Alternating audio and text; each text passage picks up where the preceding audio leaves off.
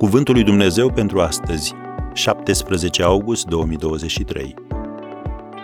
Să avem grijă unii de alții. Căci nu era niciunul printre ei care să ducă lipsă.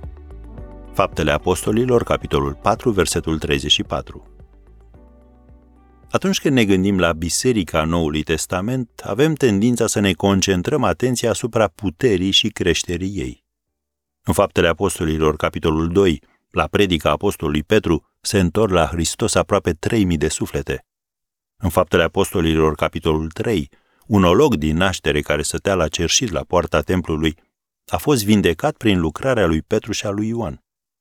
În Faptele Apostolilor, capitolul 4, citim următoarele în versetul 4. Mulți din cei ce auziseră cuvântarea au crezut și numărul bărbaților credincioși s-a ridicat aproape la 5.000.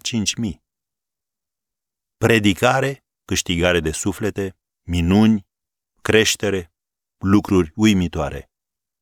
Dar iată și o parte a relatării pe care nu trebuie să o trecem cu vederea. Mulțimea celor ce crezuseră era o inimă și un suflet. Niciunul nu zicea că averile lui sunt ale lui, ce aveau toate de obște.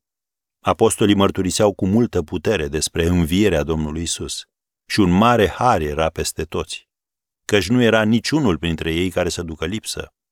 Toți cei ce aveau ogoare sau case le vindeau, aduceau prețul lucrurilor vândute și îl puneau la picioarele apostolilor. Apoi se împărțea fiecăruia după cum avea nevoie.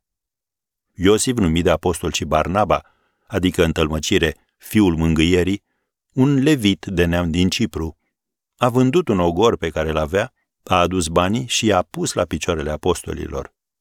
Am încheiat citatul din Faptele Apostolilor 4, de la versetul 32 la 37. Da, prioritatea noastră trebuie să fie câștigarea oamenilor pentru Hristos și aducerea lor la maturitate spirituală.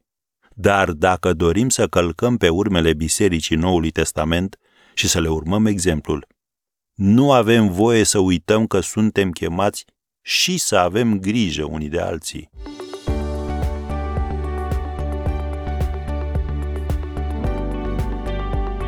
Ați ascultat Cuvântul lui Dumnezeu pentru astăzi, rubrica realizată în colaborare cu Fundația SER România.